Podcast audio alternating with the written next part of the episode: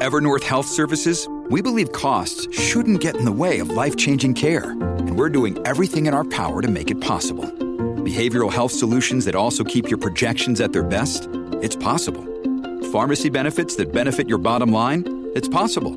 Complex specialty care that cares about your ROI? It's possible. Because we're already doing it. All while saving businesses billions. That's Wonder made possible. Learn more at evernorth.com/wonder. The scales when all else fails. This is the Judge Jeanine Pirro Show. Now, here's Judge Jeanine Pirro. All right, welcome back to the Judge Jeanine Tunnel to Towers Foundation show. Show joining us now is a former staff sergeant in the U.S. Marine Corps and current Fox News contributor. Please join me in welcoming Joey Jones to the Judge Jeanine Tunnel to Towers Foundation show. Uh, but before uh, we talk to Joey, I want to tell you a little bit about him. Uh, Joey Jones, uh, Johnny, known as Joey Jones, joined Fox Media as a contributor in 2019. Uh, enduring two combat deployments and eight years of active service in the Marine Corps, Staff Sergeant Jones suffered a life changing injury while deployed in Afghanistan as an explosive ordnance disposal, uh, basically a bomb technician. In 2010, uh, that incident, an IED related incident, resulted in the loss of both of his legs above the knee and severe damage to his right forearm and both wrists. Now, I had to say that, Joey, because. Um, you, I mean, you are the the exact opposite of what anyone would think of someone who suffered a life changing injury. You're a motivational person. You've got a leadership. Uh, you're a leadership consultant with the Marcus Luttrell team uh, Never Quit Bureau. And just on a personal note, you're someone who, uh, whenever I see him at Fox, you've got more energy than anyone I know. So, how are you doing today? I'm wonderful. Thanks for all the kind words. That's uh, that's a lot there. Well, I'll tell you, Joe. I want I want you to talk to my listeners a little bit about what's going on in Ukraine. We hear today about Mariupol that uh, the women and children are on the brink of starvation there. Uh, the, the, ones that are in the steel factory, they're afraid to uh, to leave. There is no there is no organized uh, or available place where they can actually you know uh, escape. Uh, there's no agreed upon route for them to do that. So, I mean, what what do we expect? Are the Russians going to take Mariupol, and what can we do for the victims there? It seems like they, for all intents and purposes, have taken the city in the sense that the city is rendered completely um, benign. I mean, it's not a city that can be held by Ukraine right now. Um, I, I think what people maybe it's hard to understand because it doesn't get reported. It gets reported in nuances. The Ukrainian army did really well when Russia first attacked because Russia came in and overextended themselves into too much of the country.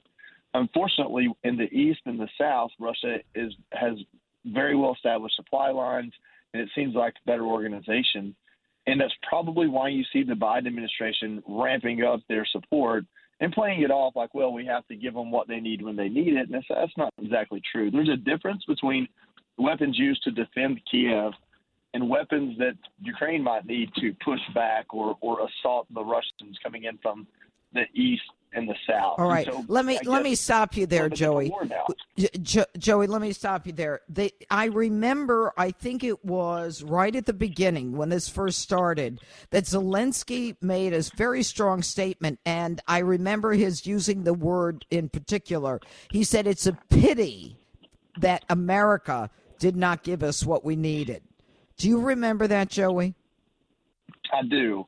Um, in my perspective, the whole time has been to reserve a little bit of judgment as far as how the Biden administration handles what's happening in front of us, but to look back six months ago, nine months ago, 12 months ago, and say, how did we get here? Because what's next is China or Taiwan.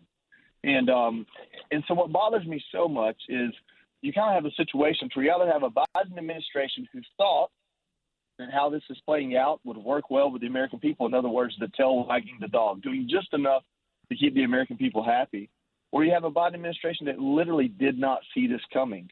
And I can tell you, I, I work with and around and have, have spent a lot of time with people inside the intelligence community. And I don't mean I don't mean you know FBI bureaucrats or CIA bureaucrats. I mean people on the ground for, for right. those for the CIA and our special operations, and they have seen this coming for a really long time.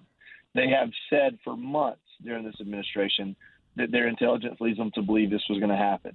Um, and Biden even announced to the American people the day, the week that he thought it was going to happen. So that tells us the intelligence was strong. So the administration just felt like either it was a game not worth playing, and now they're trying to catch up, or they just didn't see it coming. And that's what bothers me. Well, yeah, and it, it would bother anyone. And my understanding is, you know, the request and the ask was in in the fall, and uh, you know, so now when I read about the fact that, you know, there are women and children apparently trapped uh, in the tunnels deep under the Mariupol steel plant and are pleading for evacu- for an evacuation route to be opened up for them.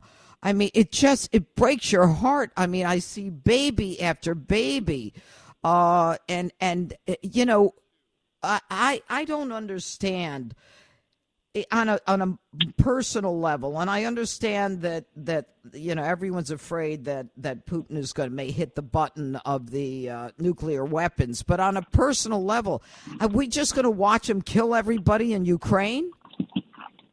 I don't know what our government's going to do, to be honest with you, Judge. Um, not that they're hard to predict; it's just pretty easy to predict. They don't have a strategy or a plan that can yield a decisive victory or ending to this war. Um, I mean, to their credit, Ukraine army has done a really good job. I don't know that they can continue to do a really good job in the battlefield that they're fighting in now, which is in the east. What I will tell you, and I've learned this through personal experience, when I went to war in 2007, 8, 9, 10, those 18, 19, 20, 22 year olds were young kids in 2001 and before. And well, I'm sorry, were young kids. Those 20 to 30 year olds were young kids in the 90s and 80s and what they saw with the Taliban is uh, they they saw the Russians come in and invade, and for the rest of their lives they hated Russians and they or the West or anyone that they considered invaders. And the Taliban took that hatred and pointed it towards us when we were in Afghanistan. You yep. have a whole bunch of Ukrainians who are watching this firsthand, who are seeing their fellow citizens from the reports raped and murdered they're not going to give up on this. And um, they, if you follow the line of like the IRA, they could take the fight into Russia as insurgents. I mean, this is not something that people are going to forget about overnight. Well, Joey Jones, I appreciate your input on this. As, as you can see, we're running out of time here. Uh, thank you so much for joining us, and to uh, everyone else. I say a prayer for those for those people in Ukraine. God bless. I'm Jeanine Pirro. See you next week. Thank you. Have a great week. America. We are endowed by our Creator with certain unalienable rights life, liberty, and the pursuit of happiness. At Grand Canyon University, we believe in equal opportunity, and the American dream starts with purpose. To serve others in ways that promote human flourishing and create a ripple effect of transformation for generations to come. Find your purpose at Grand Canyon University. Private, Christian, affordable. Visit gcu.edu.